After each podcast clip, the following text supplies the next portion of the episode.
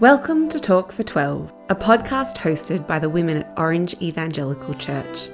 These 12 minute episodes teach from God's Word and encourage and equip women in their daily walk with Jesus.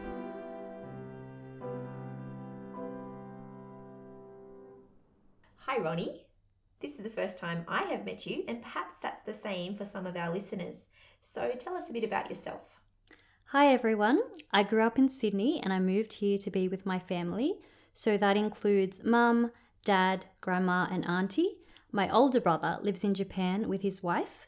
I love singing and writing songs. I've been songwriting for about 15 years. I used to teach primary for about seven years, but I decided to take a break. And I'm now finding new rhythms as a medical receptionist. Lovely to meet you. In this series, we are thinking about discipleship, following Jesus. How did Jesus first show up in your life? Growing up, I had no idea who God was. I thought he was God, he was Buddha, he was this kind of shapeshifter God. My parents are Buddhist, so I just followed their traditions. During high school in 2007, I was searching. I questioned my purpose, my identity, and I was desperately hoping that there was something more to life. My friend invited me to youth group, but I was really hesitant. Eventually, I decided to check it out and I loved it. I kept on going back for the social aspect. Then I started going to church and prayer meeting and reading the Bible and just learning more about Jesus.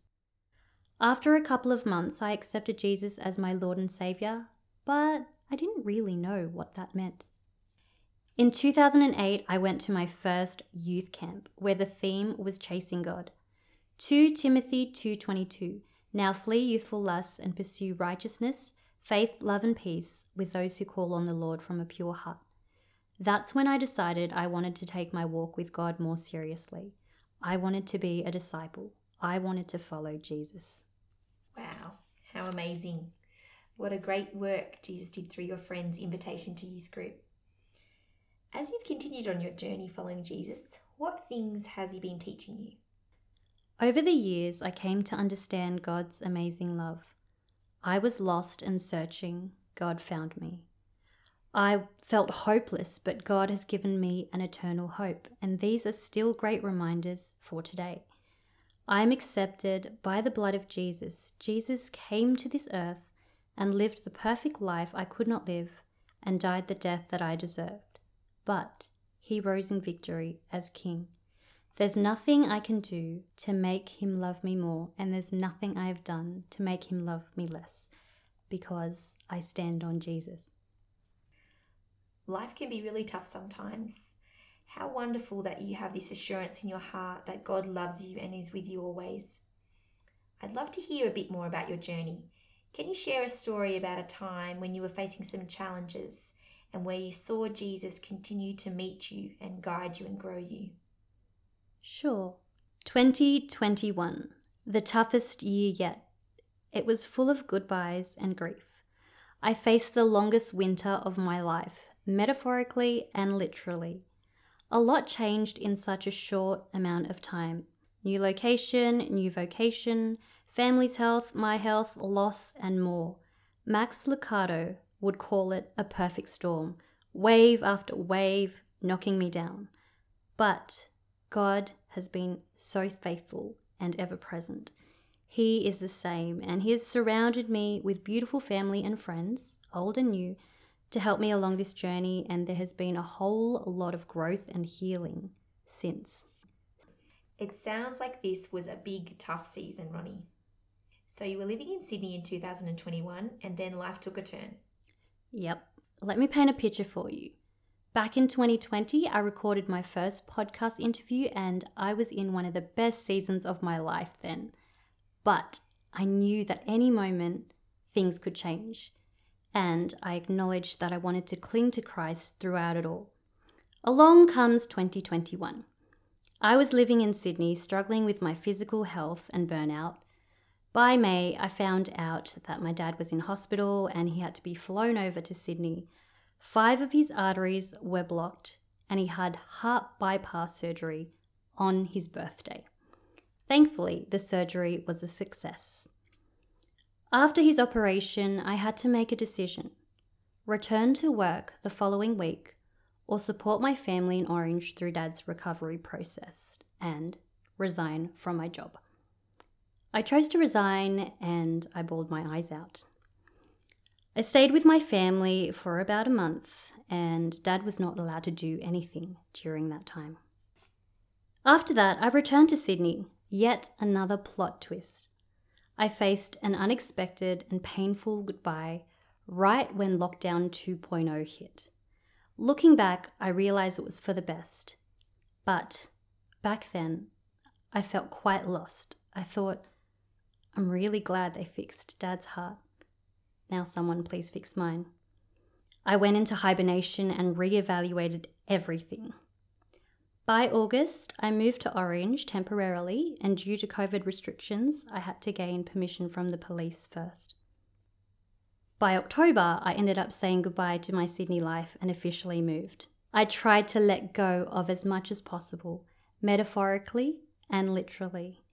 And during this time, my family has been a huge support, including my brother, even though he's far away, and I'm so grateful for them. By December, my uncle's health rapidly declined and he passed away. He had been battling cancer for a long time.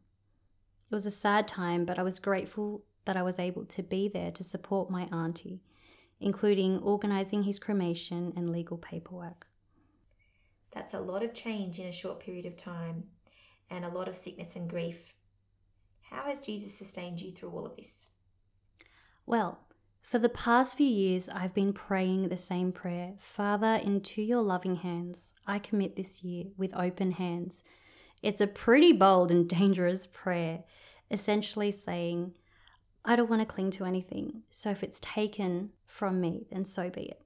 The upside is that my hands are open to receive. Although I'm not where I thought I would be, I'm where God wants me to be. Even though I've lost a lot, I feel like I've gained far more than I could have ever expected. I'm reminded that my story is not over yet, that God's not finished with me, and my identity and worth are found in Christ alone. I'd love to hear about how Christian community has been part of your journey. Growth groups. As I started to lead youth group, there was no growth group of my own that I could attend, and I really struggled with that and I craved to be in my own growth group. So much that I even visited friends' growth groups from other churches.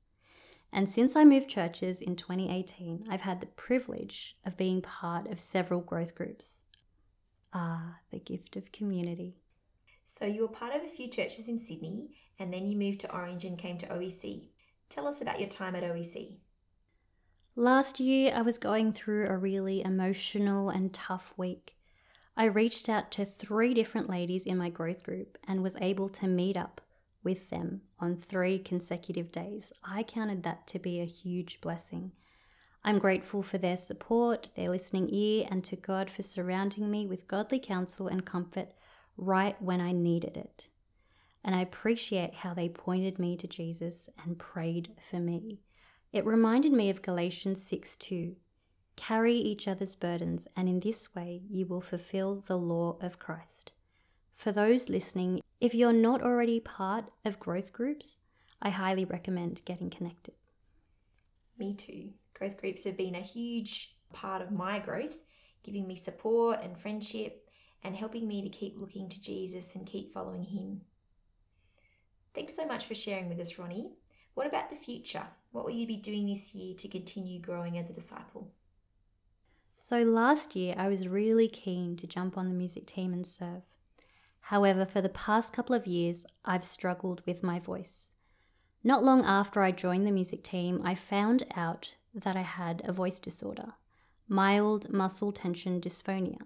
So, on the surface, it's pretty hard to tell, but I get vocal fatigue, tension in my throat, and sometimes my voice cuts out, kind of like a frog in the throat.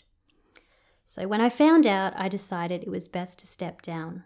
It was quite disheartening as I love singing, it makes me happy, but it can be painful.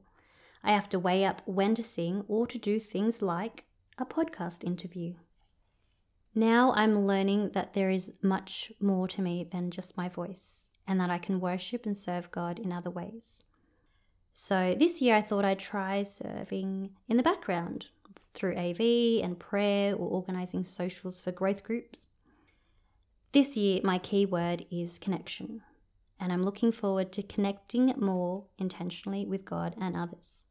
Connecting with Jesus, the vine, as Christine mentioned in the first podcast, and connecting with Jesus through prayer and Bible reading.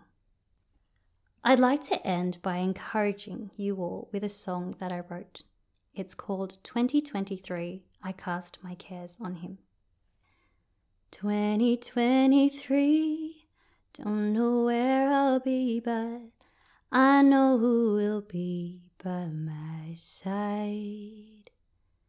2023, so much uncertainty, but I know who will be by my side. He goes before and with me. I know he'll never leave me, my God. He knows me intimately. I know he hears and sees me, my God. So I will trust in him my peace and provision, my refuge found in Him. I cast my cares on Him. 2023, don't know where I'll be, but I know who will be by my side. May you know Christ and be found in him. May you choose to trust him through all the uncertainties, the changes, and plot twists that life throws at you. May you connect and grow with a community of brothers and sisters God has placed around you. God bless you all. Join us next time when we'll chat with Helen. We hope you enjoyed this episode of Talk for 12. For the show notes and resources of this episode, or to email us, visit the podcast website at oechurch.org.au forward slash talk for 12. That's the number 12 in numerals 1 2. Thanks for listening. We hope you join us next time.